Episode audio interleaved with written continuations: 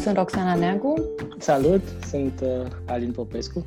Bine ați venit la 3, podcastul avocanet.ro despre oameni, legi și toate celelalte lucruri dintre ele. Uite că deși e dimineață părem așa super, super adormiți, hai să ne trezim că începe săptămâna și asta e ideea. Uh, a fost o uh, săptămână interesantă, nu? Săptămâna trecută, da. cu foarte, foarte multe noutăți. Extrem de multe și mi se pare că Curtea Constituțională a fost extrem de activă, au fost o mulțime de decizii care au venit să răstoarne tot felul de măsuri care au fost luate în perioada asta. Hai că o să trecem încet, încet prin, da, să știi prin că ele. Eu chiar am căutat online să văd cam care e rata de umplere, să zicem așa, a unei curți constituționale în Europa. N-am reușit să găsesc niște informații foarte coerente, să-mi dau seama că la noi Curtea Constituțională e mai uh, ocupată decât în alte state. Uh, dar uh, mi se pare că acum a devenit cumva un arbitru la aproape orice. Da, știi ce mă gândesc? Cred că are legătură și cu ritmul ăsta foarte accelerat în care s-a reglementat în perioada stării de urgență slash alertă și automat au fost foarte multe măsuri uh, contestatabile, să le zic așa, în sensul în care au ajuns toate să fie reclamate într-o formă sau alta la Curtea Constituțională, astfel încât să se pronunțe ea pe modul de legiferare. Deci da. cred că are legătură cu asta mai degrabă. Bun, păi atunci hai să începem cu, cu începutul, să zicem așa. Pentru păi că... începem chiar cu ea. Exact, exact. Și hai să începem cu impactul bugetar cel mai mare al uh, deciziilor de săptămâna trecută, legea dublării alocațiilor. Asta mă gândeam și eu că... da, într-adevăr, Curtea Constituțională s-a pronunțat aici și uh, a stabilit că legea este constituțională. Asta înseamnă că acum uh, proiectul ăsta trebuie să meargă la promulgare. El fusese cumva reclamat la Curtea Constituțională înainte de a fi semnat de, de șeful statului. Așa, din câte mi-aduc eu aminte, întrerupă-mă dacă, dacă greșesc, Uh, în momentul în care s-a dezbătut bugetul, la un dat între partidele din opoziție, cred că PSD sau, nu știu, poate mă înșel, uh, a venit cu amendamentul că alocațiile trebuie dublate. Uh, acum, ca să fim sinceri, cred că acum vreo 2 sau 3 ani, într-un, într-un an în care PSD făcea bugetul, PNL a venit cu același amendament al dublării alocațiilor, deci e un ping-pong așa și, până la urmă, sunt niște polițe pe care, de banii noștri, într-un fel, și pe, eu știu, așteptările copiilor și ale părinților, uh, poliție pe care și le plătesc oamenii ăștia. Deci PSD a venit cu amendamentul, apoi uh, PNL, printr-o ordonanță de urgență, a spus amânăm dublarea locațiilor până la 1 august sau până în august. Pentru că da? nu ne permitem să facem asta acum, că practic dublarea locației înseamnă de la 150 de lei cât e acum să plătim pentru fiecare copil 300 de lei. 300 și... de lei. Ok, noi nu discutăm justeția acestei măsuri pentru că până la urmă nu e jobul da. să facem asta. Bă, discutăm doar parcursul legislativ, ca să zicem uh-huh. așa. Uh, în Ce... uh, zi. Uh, ce mi se pare oricum interesant apropo de ping-pong-ul ăsta care s-a tot făcut e că am ajuns, uite, cu sesizarea de neconstituționalitate până în aproape august, că mai sunt două săptămâni până uh-huh. intrăm în luna august Ăsta era și termenul până la care amânase ordonanța respectivă, Guvern. aplicarea mhm. legii, mm-hmm. știi? Și automat uh, nu o să facă o diferență substanțială. Deci, practic, uh, tot undeva prin august, uh, septembrie o să se întâmple. Exact, l-am văzut zile trecute pe Orban declarând că în niciun caz nu o să dubleze alocațiile în perioada asta, ci o să încerce cumva o mărire graduală, cât se poate. E o discuție întreagă, bugetară, de strategie, da, tre- de politică, Trebuie să spunem să... așa, electorală.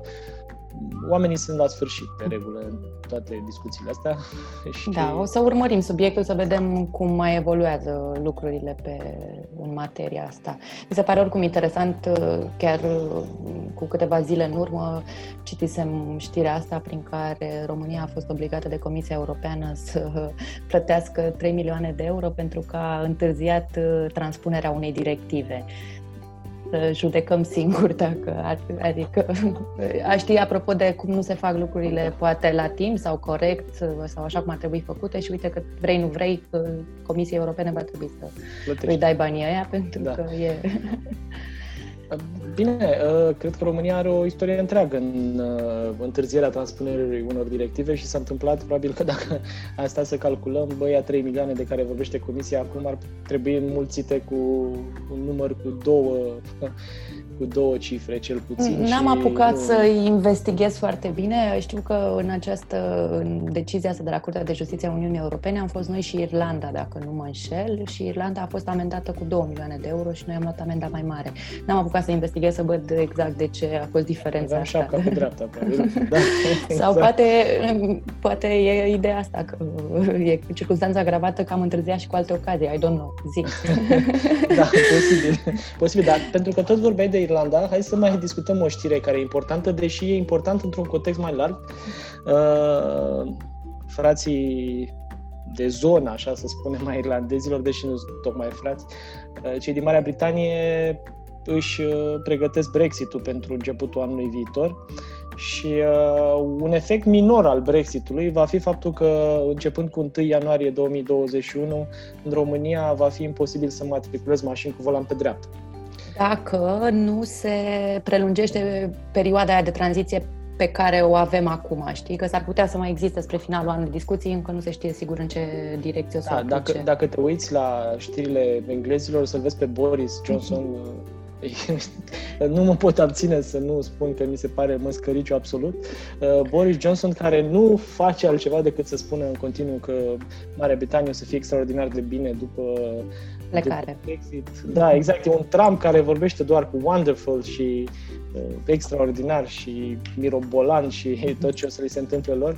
Uh, pe de altă parte, spre exemplu, una dintre știrile de zile trecute la fel spunea că Marea Britanie nu are și măcar paleți din aia care se pun în tiruri să pună marfa mm-hmm. pe ei care să fie omologați astfel încât să poată transporta mărfuri spre și dinspre Uniunea Europeană. Uh, eu cred că o să aibă nevoie de un căruță de reglementări Marea Britanie ca să-și rupă până la urmă rădăcinile din Uniunea Europeană. Cu siguranță, mai ales că e așa dintre părinții fondatori, o să fie da. interesant de urmărit cum a fost și până acum. Hai să ne întoarcem la noi în, în țară și să um, tot legat de Curtea Constituțională, că ziceam că a fost foarte activă săptămâna trecută, uh, a dat o decizie despre suspendarea popririlor, asta fusese popririlor civile.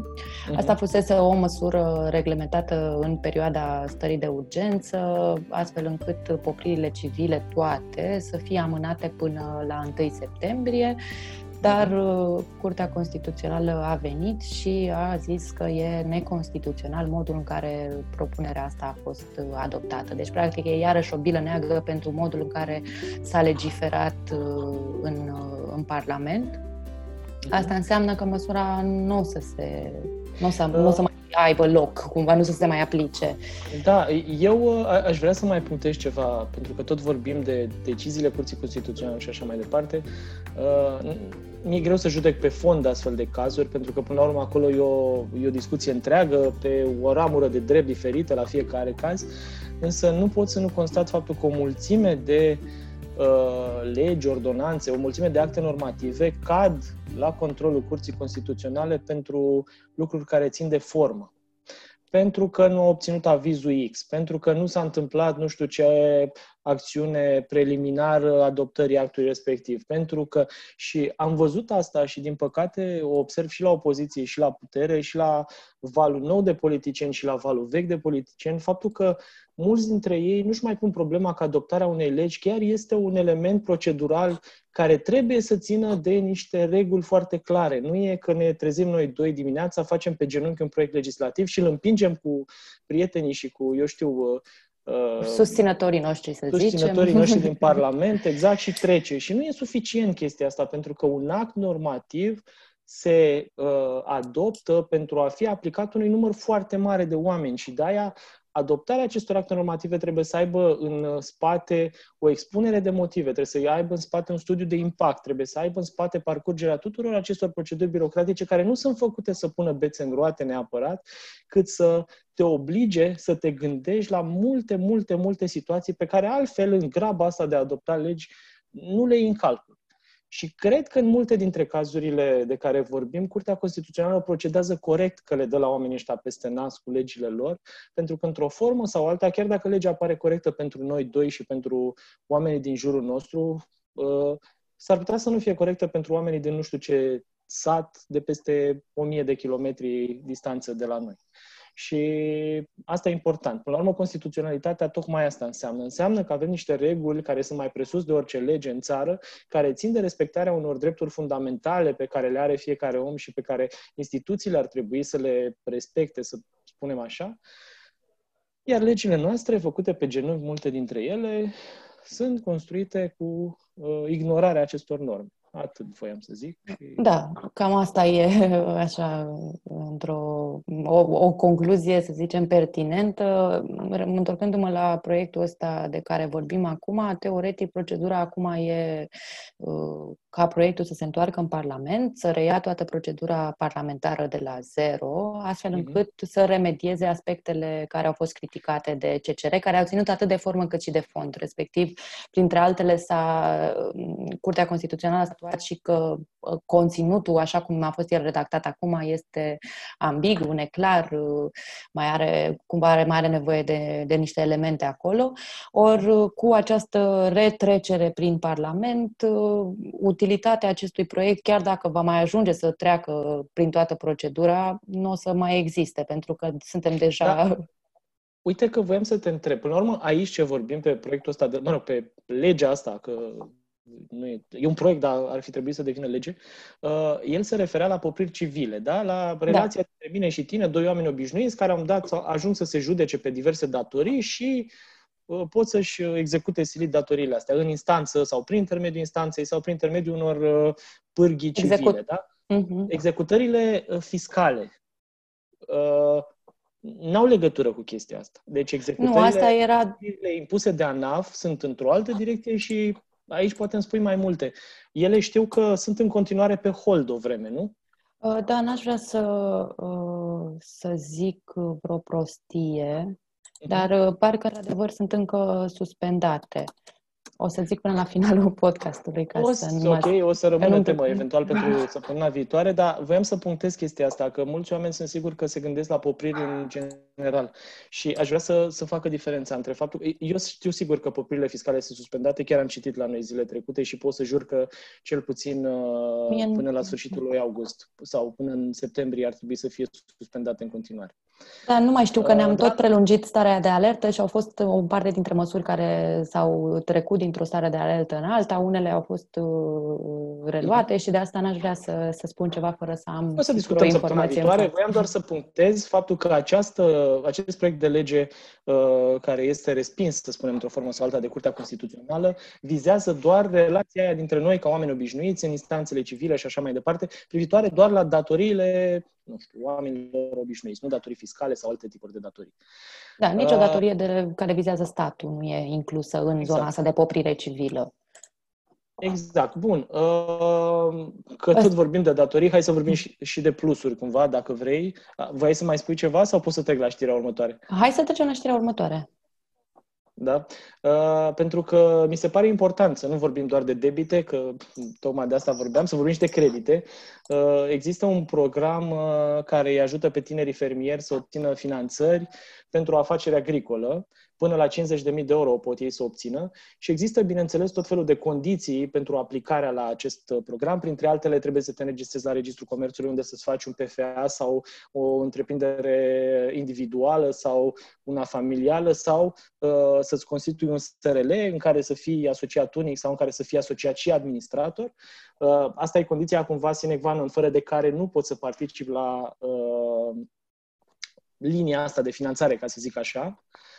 Uh, Practic, Dacă programul... vrei să mă întrerup, că văd nu, că din cap de Da, da, da. Uh, mi se părea important să menționăm că programul vizează ceea ce definește legislația tânăr fermier.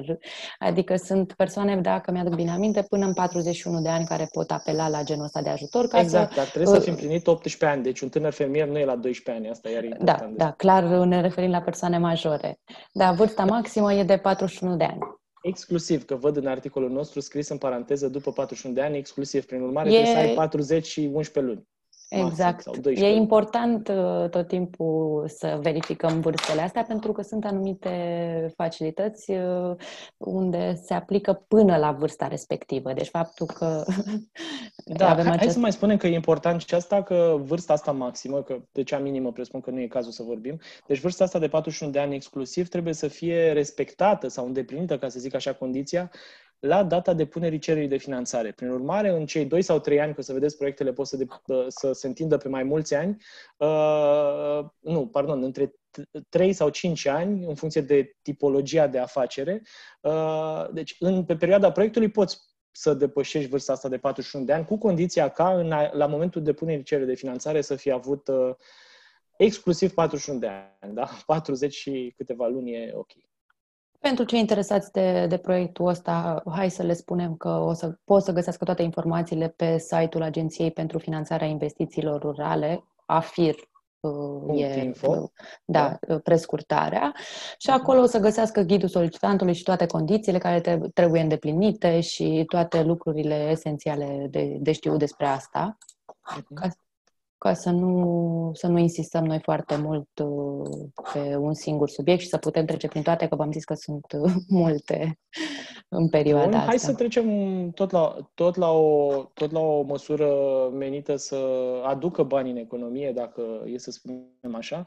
Au fost o groază de oameni, vorbeam și săptămâna trecută, un milion și ceva de oameni au fost în șomaj tehnic între martie și Uh, luna trecută sau când s-a încheiat uh, starea de urgență, nu mai știu exact, uh, toți acești oameni, cu condiția să fi, din câte țin eu minte, cu condiția să fi fost măcar 15 zile în șomaj tehnic, toți acești oameni pot beneficia, sau angajatorilor, că de fapt angajatorii pot să beneficieze de, de sumele astea, pot să, angajatorilor le se poate deconta 41,5% din salariile pe iunie ale șomerilor tehnici care au fost întorși la muncă. Prin urmare, dacă eu sau tu am avut șomaj tehnic în perioada martie, aprilie, mai, Uh, sau eu știu când s-a terminat starea de urgență, repet, nu mai țin minte, uh, măcar 15 zile în perioada aia, acum angajatorii noștri pot să depună uh, acte prin care să solicite decontarea 41,5% din salariile Uh, noastre.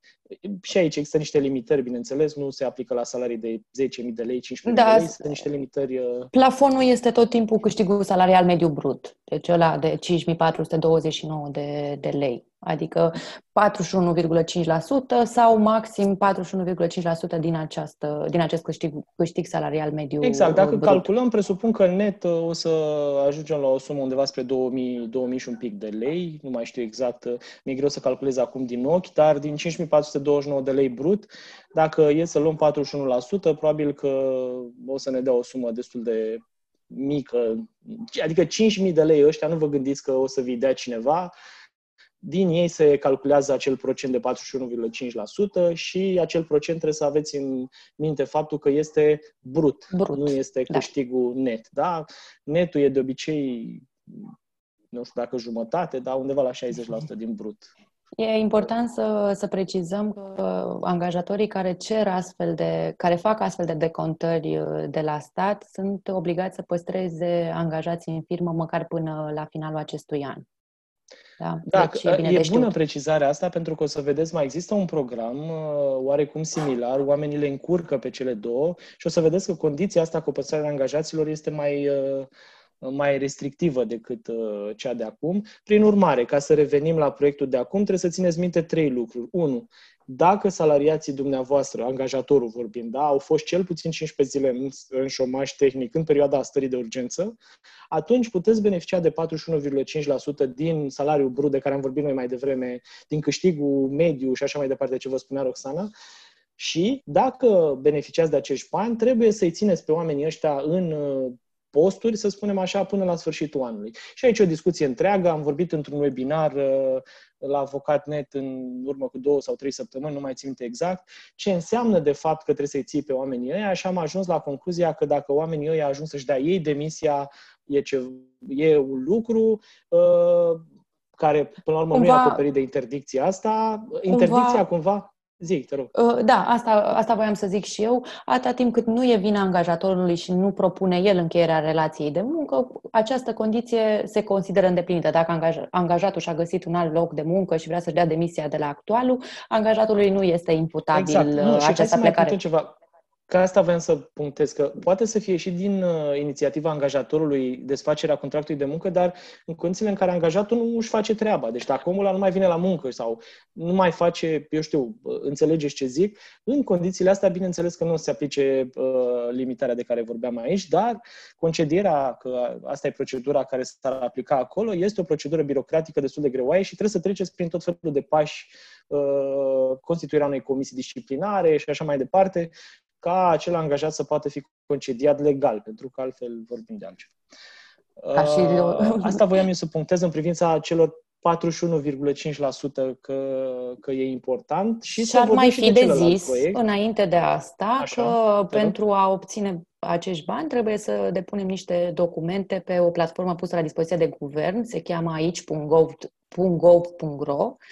uh, care tocmai a fost mhm. actualizată acum câteva zile pentru a permite depunerea acestor cereri cu ceva întârzieri, pentru că ea ar fi trebuit să fie teoretic actualizată încă de la începutul lunii. Asta era practica, însă abia... Bun, și aș mai vrea să... Avea Aș mai vrea un... să punctezi ceva, scuză-mă că te-am întrerupt. Zi. Da, vorbim unul peste altul, așa e când, Cu online. când avem prea multe idei. Da, exact. Eu vreau să mai punctez un lucru, că din cunoștințele mele, acest program de oferire a celor 41,5% nu funcționează pe toată perioada anului 2020, ci doar între lunile iunie, iulie și august. Deci, practic, la sfârșitul lunii august, teoretic, ar trebui să se încheie perioada în care angajatorii pot să beneficieze de banii ăștia. Sunt practic trei luni în care așa ca, eu știu, follow-up la starea de urgență și la șomajul tehnic. Angajatorii sunt ajutați cu 41,5% din ce am vorbit mai devreme, din câștigul acela mediu, etc., etc. Și pentru, pentru că vorbim de, de o decontare, e bine de reținut că banii se dau practic de angajator înainte salariatului, da? deci salariul uh-huh. sal- uh, și îl primește angajatul de la firmă și ulterior firma trebuie să facă toate diligențele pentru a obține acei 2253 de lei cât vine max, suma maximă ce poate fi decontată uh-huh. de la stat uh, să o primească în conturile sale. Și la fel, extrem de important e că una dintre condițiile ca decontarea să se facă efectiv e ca taxele, să fie, taxele salariale să fie plătite la zi. Deci uh, să reținem și, da. și chestiunea asta. Și pentru că tot vorbim de ajutoare, nu să le zicem așa, pentru sau facilități pentru uh-huh. angajatori, uh, hai să le povestim uh, ascultătorilor noștri și despre uh, angajarea șomerilor, care la fel poate fi... Exact, sunt șomeri și tineri, că până la urmă sunt un fel de categorii defavorizate, să o luăm așa. Da, că uh... cred că asta e, am putea spune și așa. Există... Da, cam asta e ideea. Deci, te rog, zi tu, ca să nu te întrerup. Uh, nu, atâta voiam să, să zic că există două tipuri de uh, cumva șomeri care pot fi încadrați în muncă, deci angajați acum pentru prima oară la noi în, în companie și pentru fiecare dintre aceștia putem să decontăm la fel o parte din salariu. Aici vorbim de 50% din salariu, dar maximum 2500 de lei pentru fiecare șomer încadrat uh, în muncă. Avem trei categorii de persoane. Pe de o parte, vorbim de șomeri în vârstă de peste 50 de ani care au fost concediați în timpul stării de urgență sau de alertă, deci practic cărora li s-au desfăcut contractele contractele de muncă din motive neimputabile lor. Apoi avem uh, tinerii cu vârste cuprinse între, șai, cu, uh, între 16 și 29 de ani. Aici nu contează dacă au fost sau nu concediați, dacă au mai lucrat sau nu în altă parte. Important, apropo de ce ziceam mai devreme cu, cu vârstele astea, am întrebat la Inspecția Muncii și 29 de ani aici se consideră uh, că trebuie să fie până în 29 de ani. Deci trebuie să ai 28 de ani și... Deci 28 11, și ceva și ceva, exact uh-huh. vârsta maximă. Da. Uh-huh. Apoi, ce ar mai fi de, de menționat? Cred că ar trebui să precizăm la fel uh, motivele pentru care, nu știu, poate statul te poate pune să dai uh, bani înapoi. Spre bani exemplu, înapoi. Uh, dacă îi angajezi și apoi îi concediezi înainte să treacă 24 de luni de la momentul la care ai angajat. Practic, ești obligat să îi ții în, în firmă, pe statul de plată, cel puțin 2 ani de la momentul la care i-ai angajat, dacă beneficiezi de acest ajutor. În Cam. ideea în care 12 luni oricum beneficiezi de ajutorul lunar și ar mai trebui să-i ții încă 12 luni după aceea. Exact. Da? Și Bun. e important ca firma să nu se afle în uh, faliment, dizolvare, lichidare sau alte proceduri de, de tipul ăsta, la fel nici cu activitatea da. suspendată. Și, și cred că și aici vorbim de taxe la zi, nu? Uh, cred că da, e important de fiecare dată, mai ales că or, cu orice decontare la stat în principiu, uh, taxele, mai ales cele salariale, trebuie, trebuie să, fie, să fie plătite la zi. Cam Bun. asta cu... Uh, Uh, hai să trecem mai departe și să vorbim tot de salariați, dar să vorbim din salariați dintr-o altă perspectivă, în ideea în care uh, săptămâna trecută la Camera Deputaților a fost adoptat un proiect care spune că salariații hărțuiți moral vor putea cere despăgubirea angajatorului. E un proiect care a avut un parcurs interesant pentru că în 2018 Senatul a respins. Uh, am uh, luat așa la ochi, ca să fiu sincer, mhm. uh, proiectele care au fost respinse de o cameră și adoptate de cealaltă și am observat că e destul de rar întâlnită chestia asta sau uh, ori, ori există cumva o diferență sau o modificare drastică de opinie asupra unui subiect între momentul în care proiectul ajunge la Senat și apoi ajunge la Camera Deputaților, ori se întâmplă, nu știu, chestii gen pandemie, pentru că au fost proiecte care au stat uh, foarte mult timp uh, în camerele Parlamentului și acum în pandemie au fost uh, mers, au mers pe repede înainte, dar altfel se întâmplă destul de rar să, să respingă o cameră și apoi cealaltă să-l adopte așa cum s-a întâmplat cu proiectul ăsta. Permite-mi o glumiță.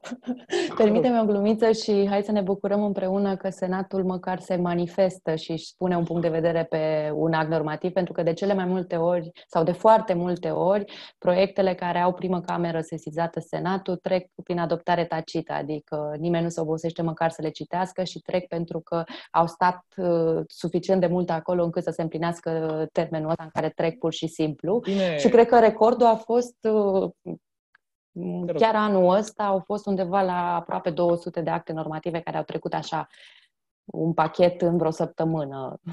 Uh, asta însemnând 200 de acte normative, dacă să ne gândim că anul ăsta până acum cred că au trecut la 180 de zile, 190, mai mult de un proiect pe zi, indiferent că e zi lucrătoare sau nu.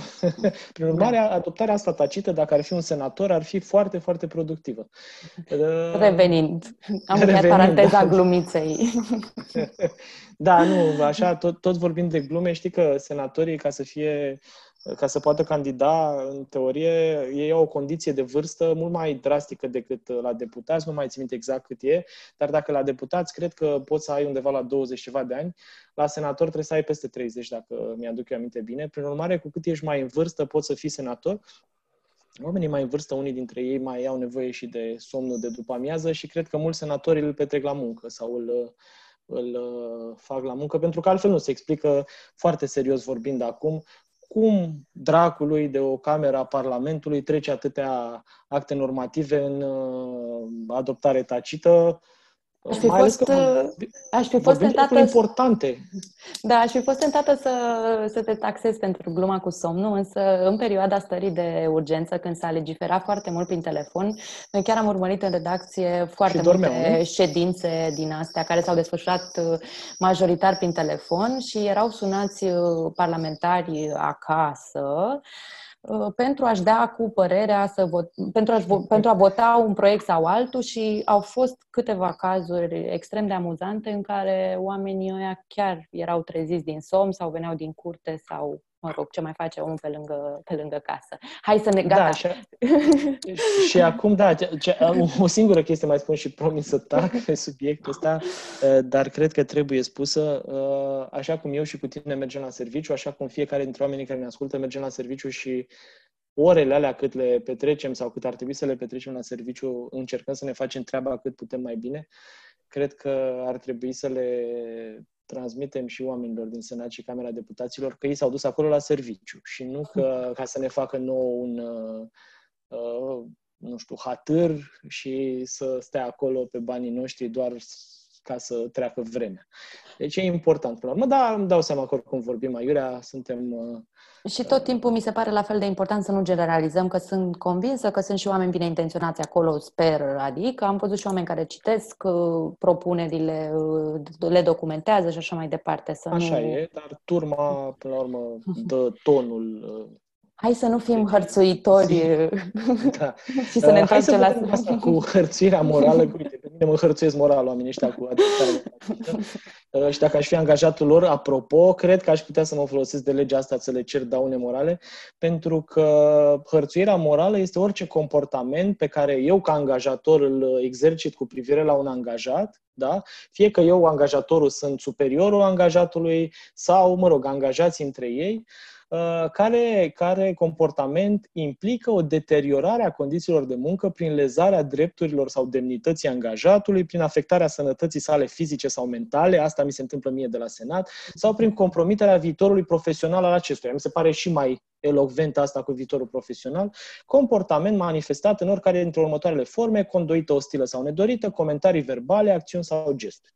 Prin urmare, dacă angajatorul se manifestă în felul ăsta față de angajat și eu știu, îi discriminează pe unii, îi înjură, îi pune să facă muncile cele mai tâmpite sau eu știu ce forme de discriminare se întâmplă acolo, uh, angajatorul poate să ceară de la angajat daune compensatorii și morale într-un proces, evident că nu poate să facă lucrurile astea altfel, propunerea... Hai să dau exemplu, hai să dau câteva exemple de tipuri de, de hărțuire din asta morală, ca că poate în felul ăsta înțelege, înțeleg ascultătorii exact la ce tipuri de, de acțiuni ne referim. Să Am putea vorbi... Că... Așa. Am putea vorbi, spre exemplu, de gesturi sau comportamente verbale care să intimideze. Am putea vorbi despre uh, presiune nejustificată, poate supraveghere excesivă, uh, izolare a unui angajat față de colegii săi, uh, nu știu, demotivarea prin uh, faptul că dă, ai anumite sarcini care nu sunt prevăzute în uh, fișa postului, ignorarea repetată a unor plângeri sau a unor solicitări și lista poate, poate continua, dar cred că astea sunt cam cele mai frecvente. E o chestie aș vrea să mai, să mai punctez pentru că e importantă și chestia asta. Hărțuirea sexuală nu intră aici, pentru că acolo există legislație separată care uh, sancționează respectivul comportament. Deci aici vorbim exclusiv de hărțuire morală, să zicem așa, da? Psihică și ați văzut uh, cu tot felul de efecte fizice, psihice asupra viitorului profesional al uh, angajaților și așa mai departe. Bun, deci hai să punctăm că e un proiect care a trecut de Camera Deputaților uh, și ar trebui să ajungă la președintele Iohannis să vedem dacă o să-l promulge sau nu. Cred că 1 sau 2% calculasem zilele trecute din proiectele care au ajuns la Iohannis anul ăsta au fost întoarse din drum. să vedem ce noroc are proiectul ăsta cu hărțuirea morală. Uh, dacă intră în cei 1 sau 2% sau nu. Da, mergem mai departe și nu plecăm prea, chiar foarte departe de zona asta a muncii, pentru că este extrem de importantă și mereu apar chestiuni legate de ea. Uh, mă întorc așa ciclic la CCR, pare că e... Da. Am da, făcut o mică CCR obsesie. exact. Da. S-a pronunțat săptămâna trecută și pe două chestiuni care țin de, de salarizarea minimă, adică cum se stabilește salariul minim. Uh, o să trec mhm. în revistă prima pe care CCR a, prima, primul proiect pe care CCR a declarat neconstituțional, respectiv cel care uh, voia să, introdu- să reintroducă coeficienții de salarizare în uh, România, practic uh, să avem uh-huh. un mhm. salariu minim și apoi tot felul de factori din ăștia de multiplicare în funcție de nivelul de studii superioare necesare pentru un anumit post. Uh, nu vreau să intrăm prea mult în detalii, că nu mi se pare important. Uh, ține minte că CCR a declarat neconstituțională forma actuală, Acum proiectul ăsta nu se poate aplica, el ar trebui să reintre în procedură parlamentară și dacă se fac modificări pe el astfel încât să... Uh, Eu cred că e îngropat proiectul ăsta. La cum Așa ar trebui. Noi am mai avut... Ideea... Noi am mai avut coeficienți de salarizare, cred că până în 2010 sau 2011 și atunci s-a renunțat, credeam noi, definitiv la, la ei, dar uite că din cât da, mai apare chestia. Chestia importantă de spus e că legea asta cu coeficienții de salarizare nu se referă nici de cum la sectorul public. Deci este o lege care ar trebui să afecteze teoretic absolut toate ramurile economice din România, mai puțin cele în care există contracte colective de muncă la nivel național încheiate. Și impactul, da, vorba ta mai bine nu mai spune mai multe pentru că de morți nu de bine, impactul ar fi fost unul interesant în economie.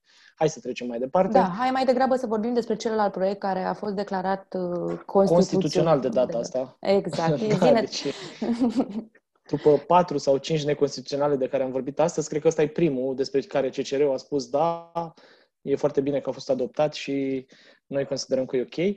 Uh, el spune că salariul minim va fi definit în funcție de valoarea coșului minim de consum. Coșul ăsta minim de consum este un indice, sau mai degrabă o valoare în lei, stabilită o dată pe an de Institutul Național de Statistică. M-am uitat uh, la valoarea stabilită în 2019 și din ce am găsit eu pe net, am găsit valoarea coșului minim pentru o familie care are doi adulți și doi copii.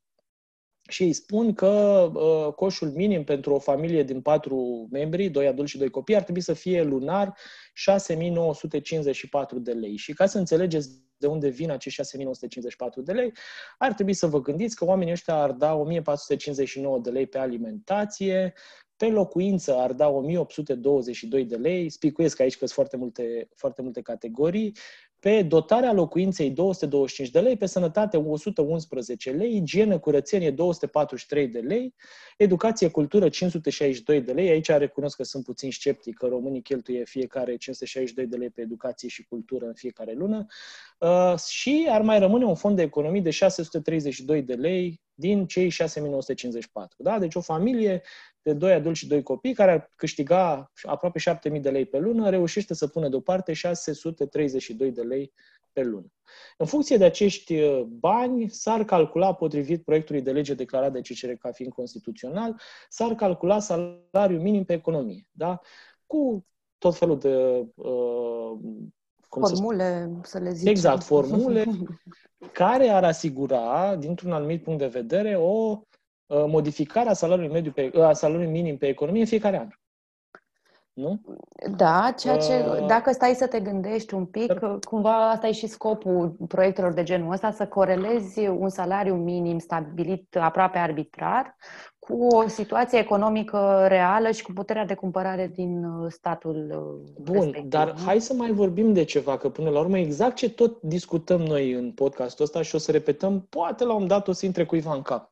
Uh, Uh, legile astea sunt ca o pânză de păian și în momentul în care te apuci să modifici într-un fel, contagiunea pe care o provoacă acea modificare este extrem de largă în tot hățișul ăsta legislativ. Și hai să le spunem oamenilor că în același timp de salariul minim pe economie sunt legate punctele de amendă, spre exemplu, din circulația rutieră. Sunt legate tot felul de alte amenzi și, uh, eu știu, uh, sume de bani care trebuie plătite în diverse locuri și în diverse momente, tocmai pentru că ele sunt fracție sau, mă rog, multiplu, să zicem așa, din salariul minim pe economie. Uh, Mie și... impactul mai mare, că în afară de amenzi, să știi că nu sunt atât de multe lucruri corelate cu salariul minim, că majoritatea sunt uh, raportate ori la Bine, indicatorul social de ref...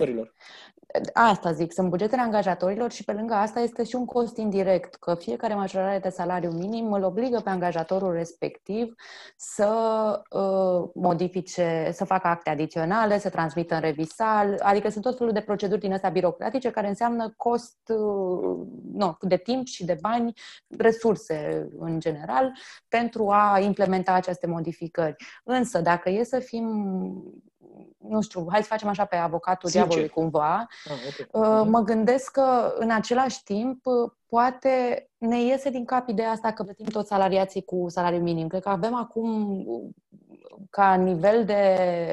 Da, acum cred că erau 1,8 sau 2 milioane de salariați din cei 5 sau 6, nu știu cât sunt la momentul ăsta, probabil că sunt mai puțin că e pandemie. Deci undeva la o treime din uh, exact. forța de muncă din România este plătită pe salariu minim. Ai dreptate aici. Asta mă gândesc, știi, că poate descurajăm și practica asta care s-a împământenit uh, în, uh, în... Bine, acum hai să mai spunem ceva, că salariul minim de fapt este o utopie, că există salarii minime pe economie în funcție de categoria de personal în care te încadrezi. Pentru oamenii obișnuiți există un salariu minim, pentru oamenii obișnuiți care au studii superioare există un salariu minim și pentru sectorul de construcții de anul trecut, dacă nu mă înșel sau nu mai știu exact de când, a fost introdus un alt salariu minim. Da, într-adevăr avem niște salarii minime diferențiate, dar asta s-a întâmplat în ultimii ani pentru că până acum aveam un singur salariu minim, care, mă rog, a tot fost crescut cum era și firesc pentru că avea o valoare foarte mică acum niște ani și a fost crescut progresiv aproape anual în ultimii cinci, cred că sau ceva, ceva așa. Mă rog, Bun, asta... deci hai să reținem și ideea asta că, că începând uh, de fapt, nu știm de când începând, pentru că proiectul de lege ar trebui din nou să meargă Trebuie să meargă la, la președinte. Exact, la președinte, care dacă îl promulgă, va trebui și publicat în monitor oficial și cu asta i s-ar încheia uh, parcursul legislativ. Exact. O să uh, vedem exact de când rog. se aplică și cum, în funcție și de ce se întâmplă la, la Iohannis.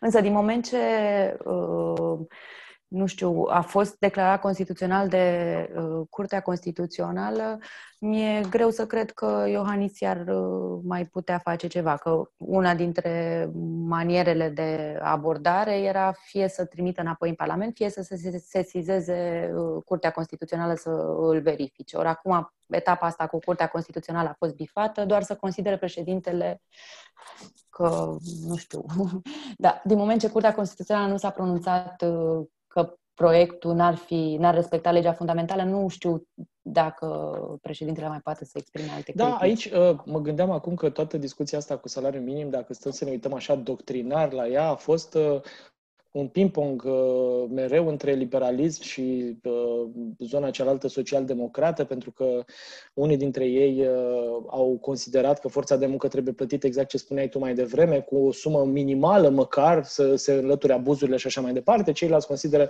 și dacă vă uitați în America, spre exemplu, ceilalți consideră că e util să lași angajatorul să decidă cât plătește și cum plătește și de-aia există foarte multe state în care salariul ăsta minim nu nu există legislativ vorbind, uh, angajatorii au propriile lor reguli. Uh, cred că pentru guvern e un lucru bun până la urmă, pentru că în felul ăsta obligă angajatorii să dea un minim de bani din care colectează o seamă de taxe și impozite minimaliste, dar mai mari decât uh, dacă i-ar lăsa pe angajator să dea salarii ridicol de mici angajaților lor.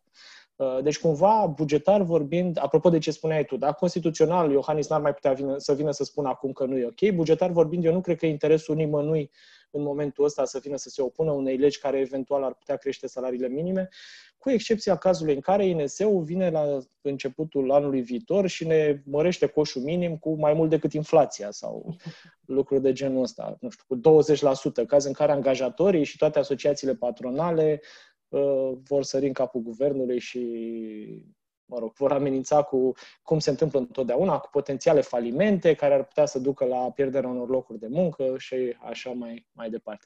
Pentru că tot vorbim de uh, lobby și de ce se întâmplă în sferele înalte ale politicii, hai să vorbim și de legea mirosurilor, că mi se pare că se leagă uh, destul de bine așa acum vorbim de simțul olfactiv și de mirosurile obișnuite.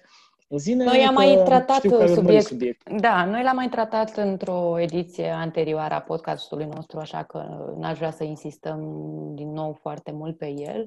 Ce, voiam, ce mi se părea important de menționat, că acum ea practic a intrat în vigoare, asta, asta, e, asta e noutatea, uh-huh și va aduce obligații suplimentare pentru firmele care deranjează olfactiv, uh, care au tot felul de activități. Bun, ar putea... Să mai Bun. punctăm un singur lucru în privința legii, că s-a tot discutat și nu e cazul să o reluăm, să punctăm și să punctăm iar și să punctăm iar faptul că nu se aplică gospodinelor care lasă ușa deschisă atunci când își ard mâncarea pe aragaz, că mirosurile astea sunt mai degrabă uh, legea mirosurilor este menită să sancționeze uh, activitățile, sau, mă rog, activitățile economice. Da. Exact. Uh, e important de precizat că ea se poate aplica persoanelor fizice atâta timp cât ele fac uh, activități economice. Da? Dacă vorbim da. de ferme Dacă... de animale sau Sau de o gospodină de care gătește pentru tot blocul și ia bani pentru chestii. Da, atunci poate am putea extinde aplicarea Bun. ei. Uh, zine, zine că tot de mirosuri, sau mă rog, de poluare, să spunem așa, e legat următoarea, următorul subiect Zine ideea aia cu 21 de localități intens poluate da, e... în care oamenii vor beneficia de reducerea vârstei de pensionare. Da, este un, uh, un proiect care tot așa așteaptă să fie, să fie promulgat, uh, prin care uh, mai multe persoane care locuiesc în anumite orașe vor beneficia de reducerea vârstei de, de pensionare. Ne referim mai degrabă la orașele astea. Cu 2 ani, ca să ne înțelegem, da? da? Cu 2 ani. Exact, uh, fără nicio penalizare, că asta e important. Adică e ca și cum mhm. ai ieși mai repede la pensie, cu fix aceeași pensie, dacă ai fi avut și acești doi ani în plus. Fără să fie pensie anticipată, care înseamnă exact. penalizare, exact cum spui tu. Da. Exact, uh-huh. și vorbim de zonele foarte poluate, acolo unde sunt activități uh, din astea de tipul, nu știu, extracție, de cărbune, da, mine. chimice, de da da. Și avem o, o listă din asta, printre așa orașele mai mari pe care le-am reținut, Baia Mare, Târgu Mureș, Drobeta, Turnul Severin, Turnul Măgurele, Râmnicu Vâlcea, Uite, văd și Deva pe listă. Da, uh-huh. sunt uh, destul Râmnicu de... Vâlcea. Da, Existau Slatina. și da, existau și până acum, uh, nu știu, că vreo șase, opt astfel de orașe și, practic, lista a fost uh, extinsă cu încă 21 de localități. Intrați pe avocanet.ro și o să găsiți acolo toate, to- lista completă, ca să nu re- recităm uh, eu, acum. Eu aș aplauda proiectul ăsta, nu știu ce l-a inițiat, chiar că, uite, o să mă uit să văd și să-i aplaud, chiar dacă sunt Uh, indiferent de zona din Și e foarte interesant că vorbim de localitățile în sine, da, cele din lista asta și tot ce înseamnă o rază de 8 km în jurul lor. Deci dacă mai sunt comunități mai mici, poate sate, comune sau ceva de genul ăsta, înțeleg că s-ar aplica și, și acelor oameni de acolo. Bun, am zis că mă uit. Domnul Cornel Cristian Resmeriță, văd că este singurul inițiator al acestui proiect, este senator în circunscripția electorală numărul 22 din Hunedoara și e de la PSD. Mi se pare un lucru foarte important important uh, pentru că proiectul ăsta practic vine și le spune unor oameni care datorită poluării sau din cauza poluării, că e veșnica dilemă datorită din cauza, din cauza poluării au de fapt o, o, o speranță de viață mult mai mică decât ceilalți și atunci până la urmă ar fi fair pentru, pentru noi ca societate să recunoaștem faptul că oamenii ăia au muncit în niște zone Uh, și au trăit, de fapt, în niște zone groaznice, poluate. au trăit în niște zone groaznice și că merită mai... măcar 2 ani mai devreme să iasă Știi ce aș mai vrea să, să scot în față, că tot ne-am uitat pe cine a inițiat acest proiect? Faptul că acesta este tipul de proiect având în vedere că inițiatorul este dintr-o zonă de tipul ăsta, da? Cumva ăsta e tipul de proiect mhm. pe care parlamentarii, pe care un parlamentar ar trebui să, să-l facă. Pentru că el vine dintr-o exact. anumită zonă, reprezintă comunitatea respectivă, știe ce probleme are comunitatea respectivă precis și poate să mhm. împingă, cum a fost cazul aici, uh, pentru, na, la niște proiecte care să ajute în mod real uh, zona din care provine. Așa e. Și ca să facem trecerea mai departe și mie mi se pare că ai punctat extrem de bine. Dacă fiecare dintre senatorii și deputații din România, pentru că în fiecare județ uh, sunt câțiva, destul de mulți, și ar vedea de zonele lor și ar încerca cumva să observe care sunt problemele reale de acolo, să se coordoneze la nivel național în măsura în care anumite probleme sunt regionale sau poate naționale, cred că am avea legi mai bune, pentru că altfel ajungem la legi ca uh, următoarea despre care discutăm acum uh, și care inițiată de niște parlamentari parlamentar pe care am mai regăsit într-un proiect, uh, cel cu, cel cu pensionarii care ar fi trebuit angajați de firme cu peste 5 milioane de lei, uh, uh, aceiași oameni sau unii dintre ei s-au gândit că ar fi bine ca firmele care au profit brut de peste un milion de lei pe an să transfere 1% din valoarea profitului brut, deci cred că 1000 de lei vine sau 10.000 de lei, cred, cred că 10.000 de lei, uh, ar trebui să transfere acești 1% din profitul brut într-un, către un fond destinat finanțării cumpărării locuințelor de către tineri. Cu alte cuvinte, companiile care au profit ar trebui ca 1% din profitul ăsta, deductibilă suma asta, bineînțeles, din impozite, să o dea către uh, locuințe care să fie cumpărate de către tineri. Nu-mi dau seama în ce măsură genul ăsta de redistribuire a a banilor care până la urmă ar trebui să se ducă în taxe și impozite, da? Nu zice nimeni că ia cineva banii de la firme, că bagă mâna în buzunarul firmelor, nu, sunt bani care pot fi deduși din impozit, că așa scrie proiectul. Uh, nu sunt sigur că banii ăștia ar putea fi folosiți așa mai bine decât dacă ar fi folosiți către străzi, către infrastructură, adică către infrastructura medicală, către infrastructura de educație. Până la urmă, nevoia noastră ca societate este să finanțăm uh, lucruri care ne dezvoltă ca societate. Iar cumpărarea unor locuințe de către tineri, să mă ierte tinerii, uh, este o chestie care ține într-o bună măsură de modul în care își văd ei viața pentru viitor. Mm-hmm. Exact. Bine, dacă te uiți uh, pe expunerea asta de motive, este una dintre acelea pe care poți să le arăți cu degetul, în sensul în care este extrem de transparentă, se concentrează pe, ce se, pe cum va arăta acest fond și mult mai puțin pe logica din spatele unei asemenea acțiuni și cum ai ajuns la concluzia că trebuie să iei niște bani de la niște companii private ca să facilitezi un fond pe care, mă rog, poți să alegi orice scop până la urmă. Tu ai ales uh, un scop care dă bine.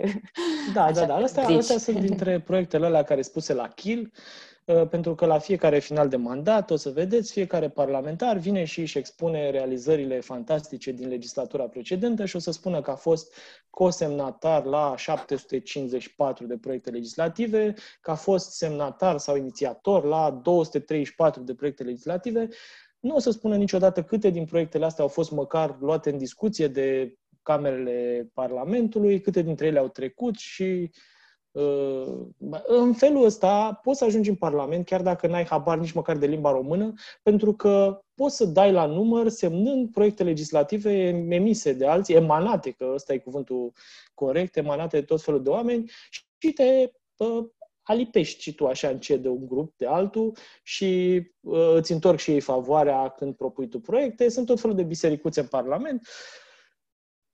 Ăsta e adevărul, trebuie să-l discutăm și să-l spunem și să-l arătăm cu degetul, pentru că până la urmă asta vrem să facem, nu? Nu avem încotro, că nu am vrea să facem asta, sincer, dacă mă întreb pe mine. Bun, hai să mai discutăm, cel puțin din punctul meu de vedere, mai există o, o singură știre care ar trebui uh, povestită, cea cu uh, dealerii auto care vor primi în viitor, potențial, că în proiectul ăsta, ar putea primi niște puteri sporite să matriculeze mașini și să facă tot felul de proceduri care să-i ajute pe cei care cumpără mașini de la ei. Uh, poate vrei tu să spui mai multe despre proiectul ăsta, dar... Mm, n-am, uh, n-am intrat atât de mult uh, în detaliu, însă o să intru repede pe un articol de-al Bun, colegilor vrea... noștri, pentru că ce ne-am face fără redacție, nu? Bun, până, până te uiți tu acolo, aș vrea să mai puntești ceva, pentru că săptămâna trecută s-a mai întâmplat un lucru extraordinar Uh, extraordinar nu ca, nu că ar fi unul extrem de bun, ci extraordinar pentru că o să zguduie cel puțin câteva luni uh, lumea în care trăim noi, cel puțin lumea online. Uh, Curtea de Justiție a Uniunii Europene a decis să invalideze tratatul privind transferul datelor dintre Europa și Statele Unite ale Americii, transferul datelor personale. Chiar dacă pare o știre de așa ultima pagină și un titlu mic undeva, realitatea este că foarte multe companii transferă date între Europa Europa și America pentru că folosesc tot felul de softuri, tot felul de aplicații online de la uh, eu știu, să mă gândesc la MailChimp, uh, pentru că trimit mail-uri, până la softuri de contabilitate, softuri de facturare, softuri care permit, uite, Facebook e unul dintre, de, excep, de unul dintre exemplele importante, pentru că mulți își fac reclamă acolo. Ce a spus Curtea de Justiție a Uniunii Europene e că în momentul ăsta, regulile pe baza cărora se făcea transferul datelor între Uniunea Europeană și Statele Unite nu mai sunt în vigoare. Prin urmare, atât companiile cât și guvernele celor două entități ar trebui să găsească metode noi prin care să se facă transferurile astea. Alt, altfel, fiecare companie care își transferă date către uh, și dinspre sau, mă rog, către Statele Unite este pasibilă de o amendă din partea autorităților de reglementare a protecției datelor din uh, statul, din statul său, al, din Uniunea Europeană.